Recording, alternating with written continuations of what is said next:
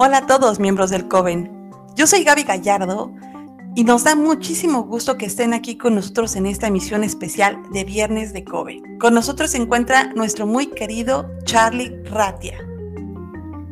Hola Coven, buenas noches. Gaby, ¿cómo estás? Muy bien, Charlie, gracias por preguntar. Estamos invocando o celebrando las Pascuas. Nada, mentira, no estamos celebrando eso ni nada por el estilo. No, yo estoy festejando que no tuve que ir a trabajar.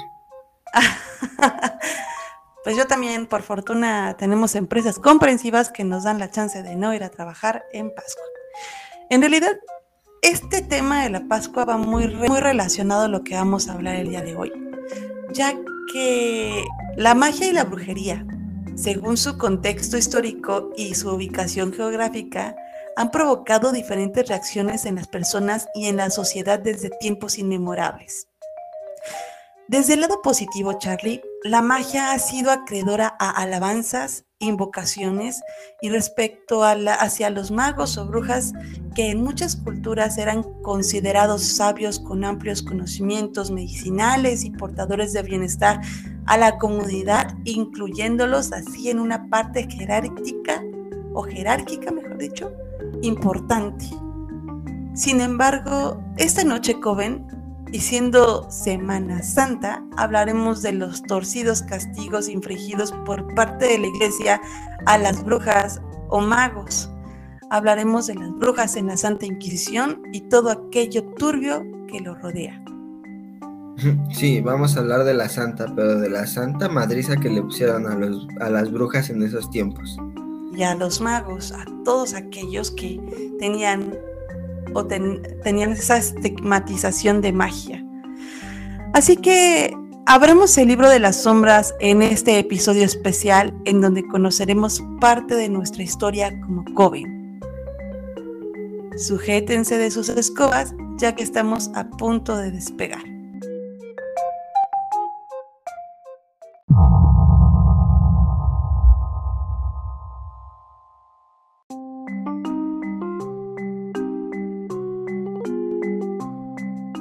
Y Gaby, déjame comentarte dónde surge este movimiento de la Santa Inquisición.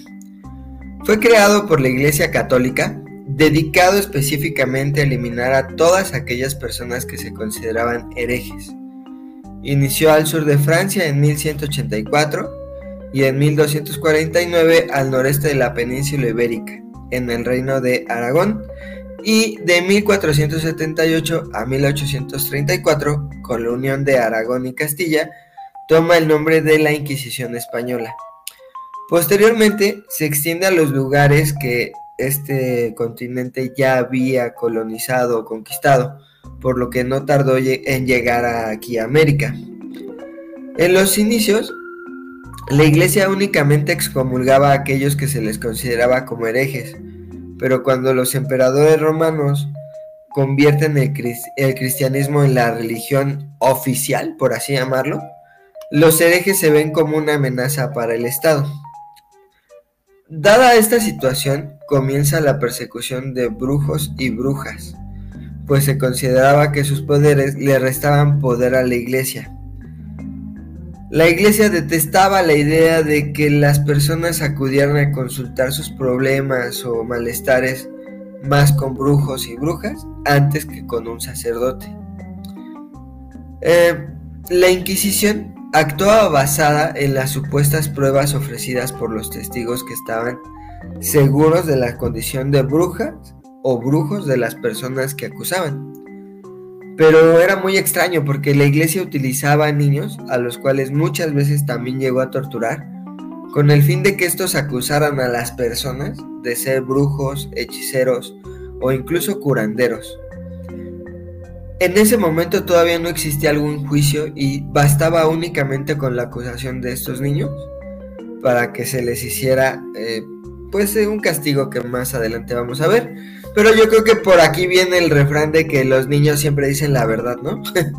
Entonces, bastaba con que un niño te señalara para que tú ya fueras culpable de, brujería. Em, es importante tocar un punto aquí también. En ocasiones, personas inocentes, pero con alguna enfermedad, también sufrían de estas sentencias. Eh, por ejemplo, eh, al día de hoy ya conocemos enfermedades como la epilepsia, pero en su momento eran sentenciadas a la pena mayor. Las culpaban supuestamente de estar poseídas por el demonio. Aquí es cuando surge un papel que muchos conocemos, que son los exorcistas, y estos estaban destinados por el clérigo para combatir estas posesiones.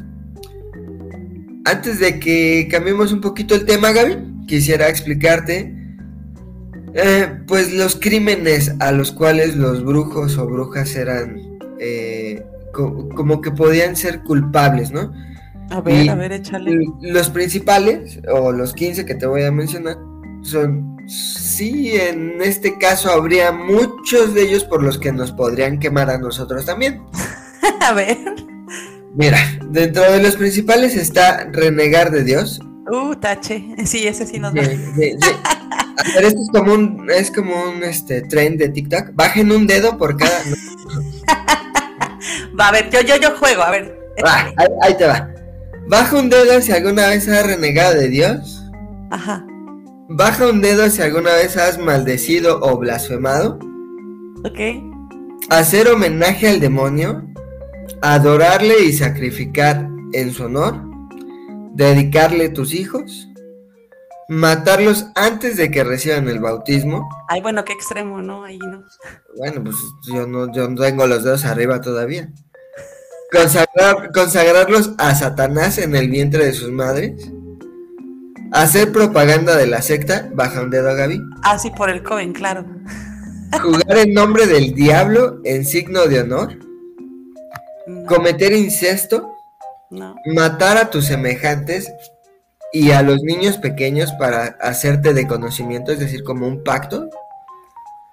Comer carne humana, beber sangre, bueno, es que ese contexto de comer carne humana, ¿qué te refieres? ¿Al canibalismo o, comer, comer en, un en connotación sexual? Yo espero que sea canibalismo porque si no ya voy a tener que bajar otro dedo. Hay que contemplarla como canibalismo mejor, ¿va? Está bien. Ah, entonces déjalos, vuelvo a poner. Este, desenterrar a los muertos. Matar por medio de venenos y sortilegios matar ganado. Aquí también tengo yo mi duda, ¿qué tipo de ganado, no? Porque luego yo le he dejado de hablar a algunas personas. Oye, pero, pero matar ganado y si es para comer o algo por el estilo, por ejemplo, que, pues ya sabes, esa, esa onda de que quieres, necesitas matar un animal para comer, también cuenta como algo de brujería. pero aquí peca tanto el que mata a la vaca como el que ah. ok, ok, va causar la esterilidad en los campos y el hambre en los países. Bueno, por ahí. Todo lo quería el gobierno. No manches. sí. Y tener cópula carnal con el demonio. Si alguien ha tenido por ahí alguna experiencia como la de nuestro episodio anterior, también puede bajar un dedito. Sucubos, chicos. O sí, o a lo mejor algún exnovio que le digan el demonio, el diablo, ¿no? ¿Quién sabe? Una exnovia. Ándale, yo. Satanás. Por ahí tengo que le digo Satanás. Saludos si me estás escuchando. Tú ya sabes quién eres, Satanás. Saludos. Este, pues estos serían los 15 puntos por los que te pudieran como inculpar, ¿no? En esta, Pues la verdad están todos muy absurdos, salvo los tres primeros que crees que, eh, híjole, los tres primeros yo creo que sí caí, que fue el de. ¿Me lo repites nada más los, primeros tres? Renegar de Dios. Ajá. Decir y blasfemar. Y el tercero es hacer homenaje al demonio. Eh, ah, no, ese no. El del Coven, mejor dicho. no, el de ah, la. ese era el de hacer propaganda a la secta. Sí, no somos una secta, Coven, pero somos una hermandad. Así es que para ellos o para la Inquisición seríamos como una secta, así es que tuve que bajar el dedo. Aquí si se quema uno, nos quemamos todos. Nos quemamos todos en la, hoguera. a la hoguera. Ahora, la verdad es que, que están bien absurdos todos estos principalmente son tonterías. Yo creo que, ¿cómo podrías comprobar eso? O sea, ¿cómo podrías comprobar que entregaste a tus hijos en homenaje al demonio? O que... Pues solo tenía que señalarte un niño. y ya, con sí, pero qué absurdo. Imagínate si le caes mal a la mamá del niño. Hijo, hijo, di, di, di. Como, bueno, ese capítulo de La Simpson. ¿Te acuerdas? Sí, claro que sí. Cuando Homero está aventando a huevos a su propia casa y dice Lisa, papá, esa es nuestra casa. Y Homero, ¡ella es bruja! Y le Es una casita del terror, ¿no? Sí, sí, sí, es un especial de Halloween. Pero bueno, esa, era para el final, ya no la quemamos. Eh, no sé, vamos a cambiar un poquito el tema. No, sí, todavía se puede, todavía se puede eh, mencionar al final por algunas cosas. Pero bueno, eh, sí, era bastante absurdo todo eso. Es una pena que tanta gente haya muerto por estas tonterías. Pero les iremos platicando más a detalle cómo fue sucediendo. Sí, sobre todo es que digo, no dudo que existieran brujas, ¿no? Pero yo creo que por este tipo de acusaciones, muchos inocentes se fueron entre, entre las patas, ¿no? Así es, Charlie. Así como suele ser todo lo que tiene que ver con la iglesia. Y yo sé que los miembros del Coven aquí no son muy fans de la iglesia, así es que me apoyan. Estoy completamente segura de ello. Sí, así es. Y oye, me gustaría que nos platicaras un poquito de lo que tú pudiste investigar, porque yo les mencionaba que en un inicio no había como tal un juicio, solamente era como te señalaban y ya valiste. Ah, claro, ese era un proceso tal cual en el cual entrabas para saber si eras una bruja, ¿no? Ya después de... Lo primero que pasaba era eh, la acusación. Dentro del proceso de señalamiento de bruja, el primer paso era la acusación. Esto usualmente era un chisme, un rumor, por ejemplo, que le caías mal a tu vecina, a la mamá de tu ex, no lo sé, decían, es bruja, por cualquier cosa.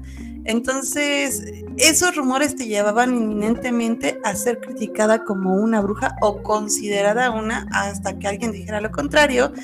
Y pues eh, lo que hacían principalmente era torturarte y rara vez te permitían que te pudieses defender. el segundo punto era la detención como no había ni existía cárceles, lo que ocurría es que te ponían o en una mazmorra, en una cueva o en una torre. Las llamadas torres de brujas, que eran muy famosas en Europa, que todavía se conocen en muchos lugares, no eran exclusivamente para brujas, sino para todo tipo de prisioneros. A menudo eran simples torres de las murallas de la ciudad, pero muchas veces también escarbaban cuevas húmedas y ahí también colocaban a los esclavos o prisioneros, en este caso a las brujas. O sea, ya desde ahí ya empezaba la tortura, ¿no? No era un lugar nada bonito para visitar. No, imagínate. Luego había otra opción, bueno, otra, el tercer paso era el interrogatorio.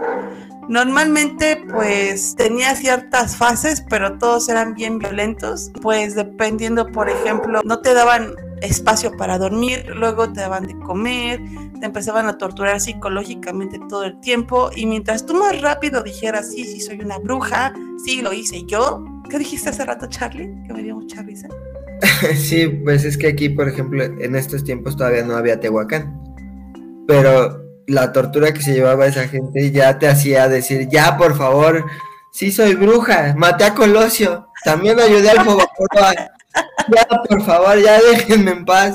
¿Y cómo fue esa tortura? De mí?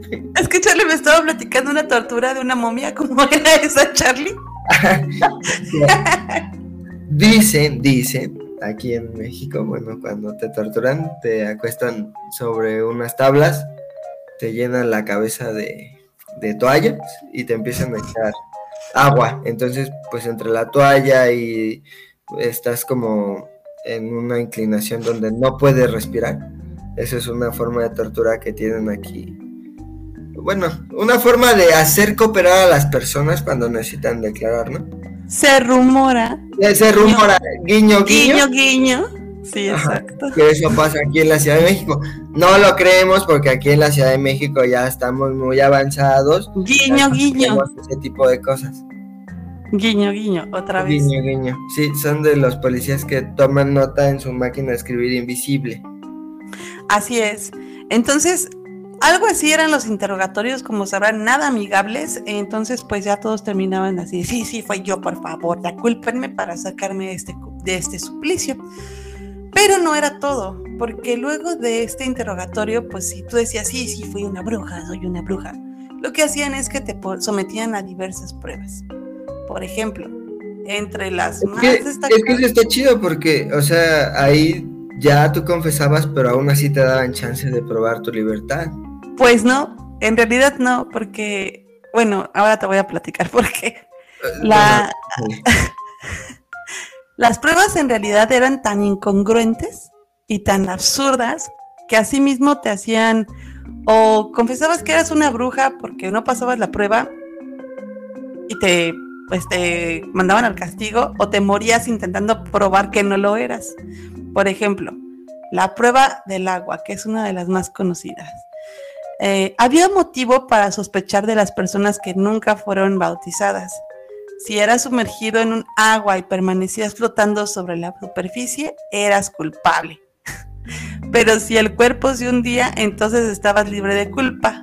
Los inquisidores más sensatos o sea, amarraba una cuerda al cuerpo del sospechoso para que si así no muriera, para que así no se muriera ahogado. Pero es que esto no pasaba siempre. O sea. Ay, la Juanita no era bruja, pero se nos olvidó amarrarla. Sí. tenga su santa gloria, ¿no? Justamente. Justamente. Entonces eran como bien incongruentes. De cualquier modo, con el simplemente, con el simple hecho de ser catalogada o considerada por una bruja por un desconocido que solamente se le hinchó el huevo izquierdo decir que eras una bruja, ya te morías, o sea. Y aparte te torturaban y luego estas pruebas eran bien, pero bien ridículas. Ahí va la segunda. A ver. hay una que se llama la prueba de cocina. Ahí les va. ¿Existía? Algo así, pero bien, pero em, un poco escatológico. A ver. Eh, se preparaba una tarta. Vas a, tener 30 minutos para prepararnos un platillo y si no te queda, vas a. a ver, bueno, A la hoguera. Si no queda listo, a la hoguera. Dice, se preparaba una tarta cuyos ingredientes eran la harina de centeno, cenizas y la orina del sospechoso, o sea, de la bruja. Ya los va lo estúpido, bueno, lo, más estúpido y lo más absurdo de esto. Al darle de comer este extraño postre a las mascotas de la bruja, se creía que los animales quedarían hechizados y revelarían el nombre del hereje. O sea. O sea, eh, o sea, ni siquiera se lo tenía que comer la bruja, era la mascota de la bruja. Ajá, imagínate, o sea, el perro, el gato, el sapo adquiriendo poderes mágicos en ese momento con los orines de la bruja, aparentemente. Y, el perro viéndote feo, ¿no? Hijo sí. Encima que no me das buena comida, todavía me das esa chingada. Sí, claro. De coraje, sí, sí es bruja, esta, esta es bruja. Aprendí el código Morse el perro.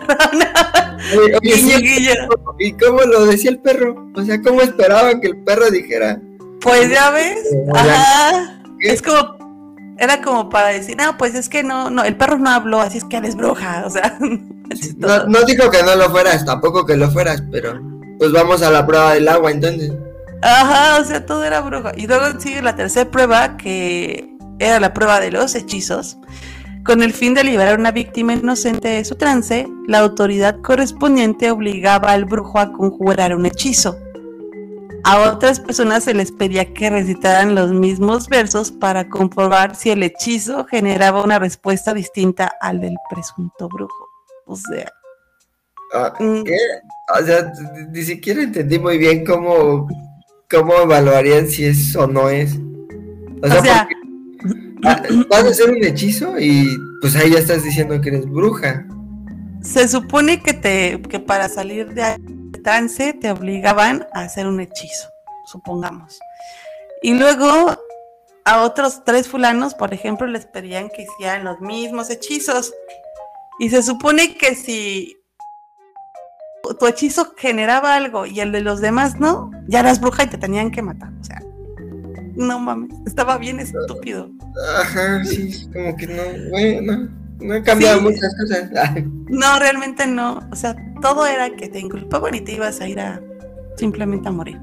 La cuarta prueba es una prueba de lectura y esto, eh, no sé, me, causa muchos problemas, joven, porque en serio no puedo creer que la, la humanidad haya estado tan mal anteriormente. Sí, considero que siguen muy mal, pero leo estas cosas y de verdad me dan entre risa y un poco de coraje.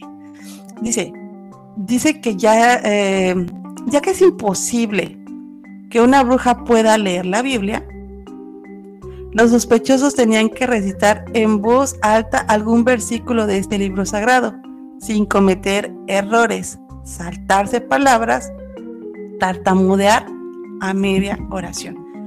Sin embargo, recordemos algo, Coven. Esas personas que fueron inculpadas estaban sometidas a grados de presión increíbles. En cualquier momento pudieron haber cometido cualquier mínimo error para salvar su vida. Evidentemente los nervios te pueden llegar a traicionar, lo que sea. Simplemente en cualquier momento se te traba la lengua.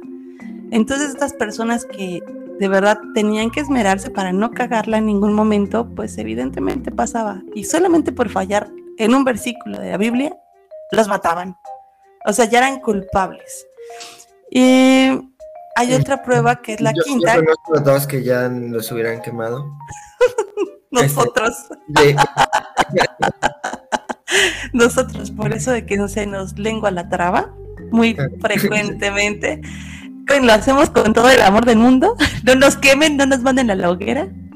Aquí si se eh, quema uno, los quemamos todos. Nos quemamos todo el coven, ya, en, todos a la hoguera, chavos. Eh, luego había otra prueba que se llamaba la prueba de la marca. Esta era, por ejemplo, no había una mejor manera de demostrar que tu alma pertenecía al diablo que mostrando alguna marca de propiedad sobre la piel. Por ejemplo, se creía que dicha marca podía cambiar de tamaño, color y forma. Lunares, cicatrices y cualquier otra marca de nacimiento podían ser interpretados como señales de un pacto con el inframundo. O sea que si tenías, no sé, una mancha al nacer, como esas rojas que salen en la piel o un lunar grande, ya eras bruja, solo por tener un lunar. Eso, eso ya lo había escuchado, pero yo lo conocía con otro nombre. Yo lo conocía con el de la prueba de la aguja. Y, a ver, ¿cómo va? Y sí, es lo mismo, exactamente. O sea, lo que hacían era que, según este, las marcas de la piel, pecas, verrugas, lunares, eran como parte del pacto que tenías como con el diablo. Y estas partes eran como insensibles. Entonces, lo que hacían era como picarte con una aguja y obviamente pues como eran insensibles no iban a, ni a sangrar ni a sentir. Güey, casi casi era de, ¿tienes codos? A la hoguera. Ajá, sí, sí, o sea, pasó tres veces seguidas. A la hoguera. Pero espérate, porque, o sea, su mentalidad estaba súper estúpida, por cualquier cosa te podían mandar a la hoguera. Pero no les bastaba eso, también los verdugos que hacían esta prueba también eran unos hijos de o sea, tenían ya agujas que estaban truqueadas. Cuando trataban de picar estas, estos lunares o la marca de la piel que querían, la aguja no perforaba, sino que se hundía. O sea, como, como esos cuchillos de juguete, que cuando clavas la aguja se va hacia el mango. Así tenían las agujas ya, entonces ni siquiera picaba a la persona y pues obviamente tampoco sangraba. Como material de... ¿Cómo se llama? De ay, de, se me fue de, de, las películas, de utilería de las películas. Ajá, exactamente, sí. como esos cuchillitos que usan en los niños, de que venden de plástico, así que tal cual es como un cuchillito, pero cuando lo aplicas presión, la, eh, lo que es la hoja baja hacia el mango, así eran esas agujas. Entonces, ay, no sangró y ya es bruja, ¿no? y yo también, o sea. no, eso es pura corrupción, eso era pura corrupción. Era como, ay, le caí mal a la esposa de Juanita, al, esposo de Juan. No, le caía mal a Juanita porque su esposo me echaba el ojo y nada más por eso Juanita le pagaba un camarón, por ejemplo, al verdugo, ya con eso tenías para que te matara. Tiene un lunar, píquenle. ya, sí, ya, todo truqueado, no, no, hombre. Sí, ahí no había nada de, de esencia, no, no había forma de que te salvaras en realidad. Había, ya por último, había una séptima prueba que se llamaba la prueba del tacto. Y esto es mientras... Después de los 50, creo que es esa, ¿no? Ajá, esto fue en Norteamérica, esto fue en Norteamérica, se realizaban pruebas de contacto físico, por ejemplo, esto fue en el, eh, muy, muy sonado en el caso de los juicios de Salem, que estos sí fueron reales. Y es, si una persona hechizada tocaba al acusado de brujería y este contacto producía un efecto peculiar, entonces la sentencia era más que evidente. Por comprobar la veracidad de las acusaciones, los ojos de los hechizados eran vendados y así se les pedía que tocaran a varias personas, entre ellos a la supuesta bruja. O sea, mm, no manches, es como si llegas y te tocan y ah, ah, y así finges como un paro cardíaco como Carmen en South Park. es bruja, sí me tocó y me hizo daño. Me está, me está mirando con sus ojos de bruja y el otro se retuerce. Que eso pasó mucho en la, no sé si recuerdan la película de, de las brujas de Salem, que así era que fingían este que las brujas que, que fingían que realmente las estaban les pasaba algo. Ajá que las pose que las brujas las poseían o el diablo las poseía le echaban la culpa a una bruja y al final terminaban matándola. Entonces algo así pasaba. Eh, como se darán cuenta esto era totalmente manipulable. De hecho la, la brujería y la magia no funciona de esta manera y no tiene relación alguna con el demonio al contrario. Entonces eh, después de estos siete pasos tan, bueno, esos Oye, siete... Pero espérame, porque aquí no confundamos esto con tortura. En realidad esto, estas pruebas eran para que el, para que el que haya estado inculpado pudiera demostrar todavía su inocencia. Esto no era para, para torturarlo, era como para que saliera libre de la acusación. Sin embargo, estaba bien loco porque lo que pedían con estas pruebas era de que el acusado permaneciera indemne o sus heridas no supuraran, no, no tuviera como algún daño físico. Y si esto llegaba a pasar, se creía que su inocencia estaba aprobada y salía como libre de toda culpa. Pero pues obviamente no iba a pasar algo así.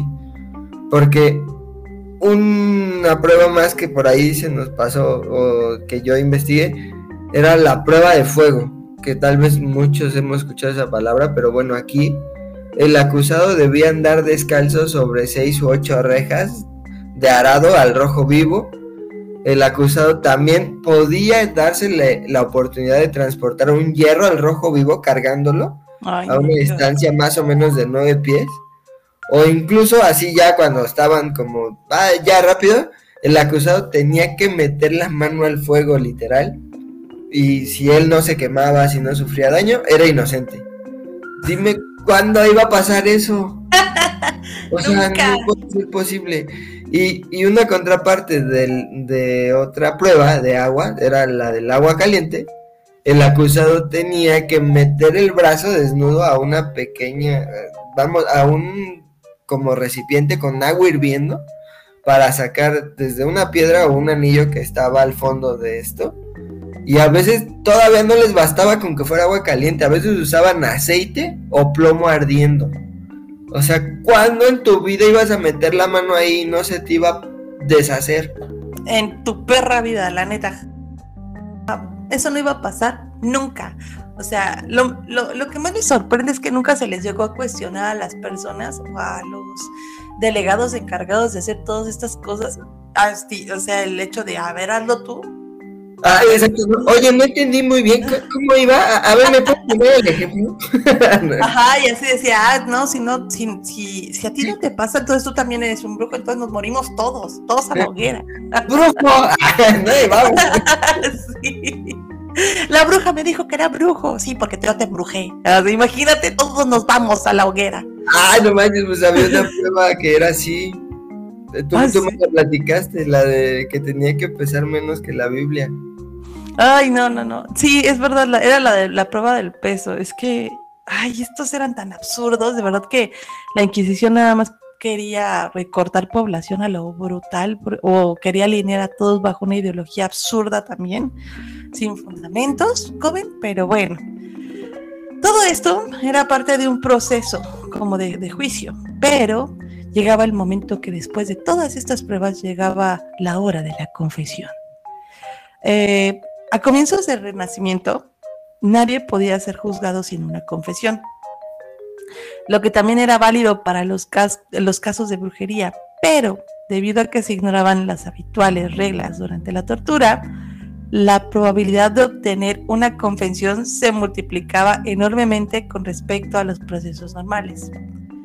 Entonces, eh, lo que hacían eran obtener otro interrogatorio para obtener cómplices y también se sometía a muchísima presión a, las, a los eh, a las personas que decían que eran brujas, como para que ellos mismos se eximieran de esa culpa, pudieran intentar sobrevivir, pero al final también terminaban inculpando a alguien más y todos juntos se iban a la hoguera. Y por último, pues ya llegaba la opción, bueno, ya llegaba lo, trágico, o tal vez el alivio para muchos, que era la condena. ¿Lo trágico? No, Era la, la, mejor dicho, el alivio, tienes razón, Charlie. El alivio de todo este proceso que era la condena eh, era el ajusticiamiento, entre comillas, porque sinceramente justo no tenía ni madres. Eh, el delito de la brujería le correspondía a una muerte por fuego. Usualmente se ocupaba el fuego, la leña verde. ¿Por qué? Es por dos grandes razones. La leña verde tarda mucho más tiempo en quemar. Eso quiere decir que la víctima o el acusado iba a tardar tiempo en quemarse vivo y esta también tiene una característica que no emite muchos vapores ni gases, tanto como la madera normal, por lo cual esta persona iba a, iba a sobrevivir lo suficiente para seguir sintiendo el dolor y no se iba a morir intoxicada por gases. O sea, todo bien mañosamente planeado. Es que por lo general una persona que está en una situación, un incendio o cuestiones similares, no muere tanto por las flamas, sino por la asfixia. Así es. Con este tipo de madera lo que hacían era que alargaban su sufrimiento. Ya que con eso, pues no, como no emitía tantos vapores o gases que pudiesen envenenar e intoxicar a la persona o al acusado, pues le daban chance como de seguir con el dolor y la tortura y quemarse más lento y dolorosamente. O sea, estaba bien mal plan. Esta gente sí estaba loca y esos sí eran verdaderos demonios. Eh, luego eh, había otro como un acto piadoso, se consideraba la decapitación, que era una muerte súbita, una muerte muy eh, traumatizante quizá, pero sin tanto dolor. Y por último, el ahorcamiento, que era una vez que las se aseguraban que estuvieran bien muertas después de ejecutarlas, lo que hacían era quemar el cadáver. Y eso fue lo que ha ocurrido. También es importante mencionarles que miles de mujeres, hombres y niños fueron quemados en la hoguera acusados de practicar la brujería en nombre del catolicismo. En, en, general de la Santa Inquisición, quienes fueron ellos los que comenzaron con este proceso de cacería de brujas. Sí, así es. Actualmente el término todavía se sigue utilizando, pero ya no, ya no torturamos tan canijo, ¿no? Pero pero, aunque no lo creas, Charlie, bien qué bueno que sacas ese tema porque es importante mencionarte. Aún sí hay ese tipo de torturas y es una pena, joven, porque de hecho hay una nota, esto fue en el 2015, y en efecto, dos mujeres fueron decapitadas en Siria justamente por el grupo de los yihadistas o ISIS, ya que las acusaban de brujería. Y esto fue en una plazuela en Siria. Así es que 2015, no, no, no ha pasado, solo, ya pasaron siete años. Se escucha cercano, sí, en efecto, y sí lo fue. Sin embargo, sigue ocurriendo este tipo de barbaries y esto habla muchísimo de una población bien desinformada habla muchísimo de un control absoluto sobre las mentes y los pensamientos de las personas, eh, como pues con el terrorismo, ¿no? Que al final del día pues es lo que está haciendo este. Pues fíjate que este caso sí suena súper feo, pero no es el único, Gaby. Yo por ahí también eh, investigando encontré dos casos un poquito más recientes. Uno fue en el 2018 eh, dos niños, eh, tres niños de Nigeria fueron acusados de brujería. Niños. Eh, el caso es muy breve, resumido, es fallecen sus papás, se quedan a cargo de una tía, la tía contrae VIH y culpa a los niños de esta situación, los lleva a una iglesia cercana al lugar y el sacerdote de ahí les dice que es todo culpa de los niños y con machetes calientes eh, al rojo vivo empiezan a golpear a los niños. Esto fue en Nigeria en el 2018.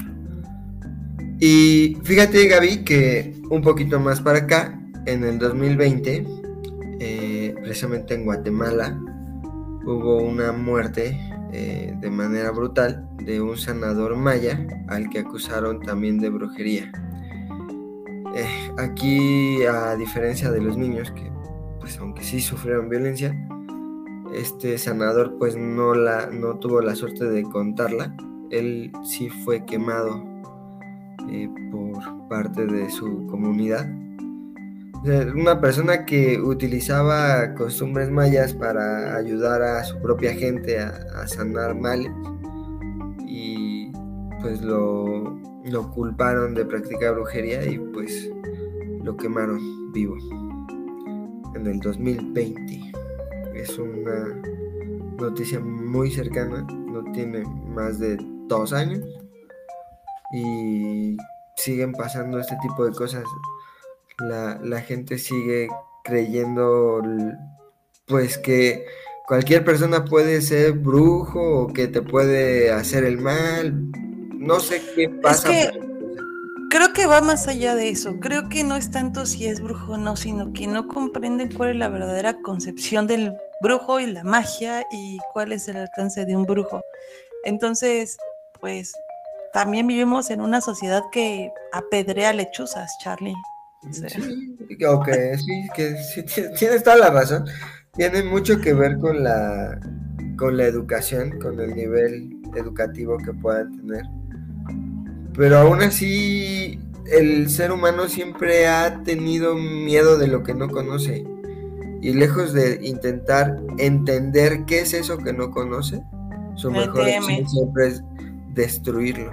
Y temerle, exacto, lo que le temes, pues para que no te dañe lo destruyes, ¿no? Y es una forma muy estúpida de enfrentar tus miedos y de actuar. Entonces, Coven, yo sé que todos aquí nos gusta la lectura y a todos aquí estamos muy abiertos al aprendizaje, así que por favor, sigan, sigan nutriendo sus mentes y sus almas con todo lo que hacen y todo lo que leen y sobre todo defendiendo el conocimiento, porque recuerden que las primeras brujas eran personas muy, muy sabias. Entonces por ello no daban crédito en muchas civilizaciones que una persona pudiese ser tan tan llena de conocimiento y por eso lo consideraban como un ser superior o como una persona casi divina, porque tenía mucho conocimiento de todo. Entonces, así es. Así es, joven. Desafortunadamente estamos viviendo una era que parece que no ha avanzado en lo más mínimo en muchas cosas. Igual y tecnológicamente sí, pero en otras cuestiones. Eh, nosotros en el Coven siempre intentamos mostrarles y hablarles sobre críptidos para poder nutrir el libro de las sombras. Sin embargo, ya trayéndolo un poco más al mundo terrenal, toda esta situación, pues es importante hacer ver que en nombre de varias religiones se han hecho muchas infamias sin fundamentos y pues muchas personas inocentes han fallecido en estos juicios sin, sin alguna lógica. Sí, así es. Además, bueno, yo no estoy muy a favor de la religión. Entonces, este, por ahí también sería de los primeros que, que quemarían, pero bueno, yo creo que tenemos que empezar a romper ciertos patrones. Exacto. Entonces, una vez que logremos romper esos patrones, la sociedad va a cambiar. Pero no depende solo de una persona, depende de todos.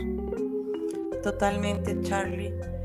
Y pues bueno, vamos a hacer unas breves recomendaciones en estos momentos sobre eh, material como películas que pueden estar muy ligadas al tema que hablamos hoy.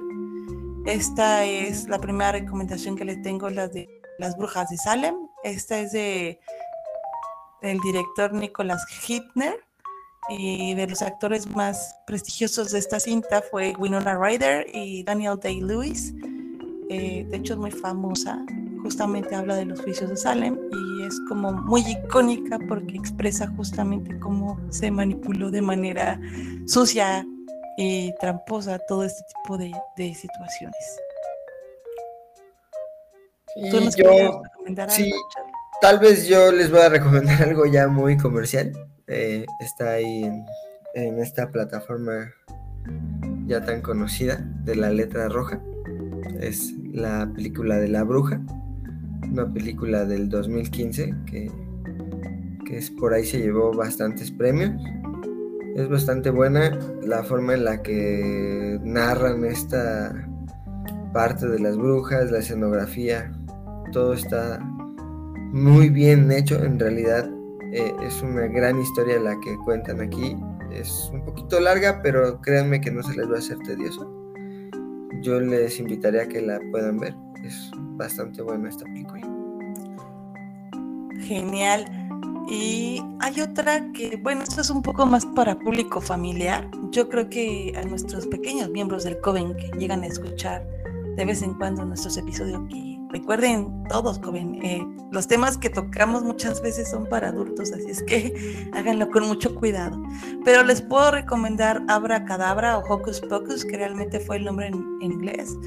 Esta fue una cinta de los 90 que yo de nosotros la debemos de recordar con mucho cariño, porque hablaba de las hermanas Sanderson, que justamente, si ellas sí eran brujas, brujas, y pues sí, su juicio sí fue realmente justo en su caso. Así es que véanla, está en la plataforma que todos ya conocen. En la casa que la hizo fue Disney. Así es que la pueden ver en esa plataforma. ¿Alguna otra, Charlie, que quieras recomendar? Ah, pues la de los Simpsons, ¿no? Pues yo quiero que vean los Simpsons, vean las casitas del terror. en esa sí, justo en ese que habíamos mencionado, que habíamos citado, había también la las pruebas que le hicieron a March, ¿no? La del agua, ¿te acuerdas? La del agua, exacto, salen las hermanas que sí son brujas. También March. Y ahí hacen como una parodia de cómo empezó la noche de, brujas, ¿no? De, de cómo es esta costumbre americana, dulce o truco. Ajá. Justo. por ahí está como que la historia de los Simpsons de cómo. No se comen a mis hijos, les doy dulces, ¿no? Que les ah, de Flanders. Ajá. Entonces es, muy buena, está, está muy chida. Los Simpsons siempre van a ser una buena recomendación. Claro. Bueno, dependiendo de la temporada, pero sí. no quiero entrar en dilemas porque la verdad es que sí, pero siempre van a ser mi serie favorita, la verdad. Vale.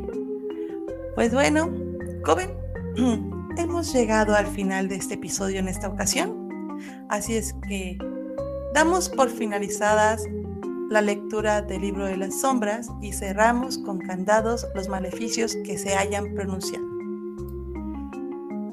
Joven, esta ocasión no me queda más que a todos aquellos que estamos muy enamorados de este mundo de la magia, de los hechizos, de las brujas y de los críptidos, cuídense mucho, sean muy precavidos porque nunca sabemos con qué clase de persona vamos a hablar de esos temas y cómo se vayan a portar o cómo lo vayan a tomar. Recuerden que siempre está la verdad de por medio. Y joven, yo quiero invitarles a que no tengan miedo a que les digan herejes. Los herejes eran considerados aquellos que decidían seguir sus propias opiniones. Siempre debemos de seguir nuestros ideales, no importa que la sociedad nos dicte otra cosa. Totalmente de acuerdo contigo, Charlie. Muchas gracias, Gaby. Joven, nos escuchamos el siguiente viernes. Que tengan una excelente noche y recuerden que sus pesadillas se hagan realidad.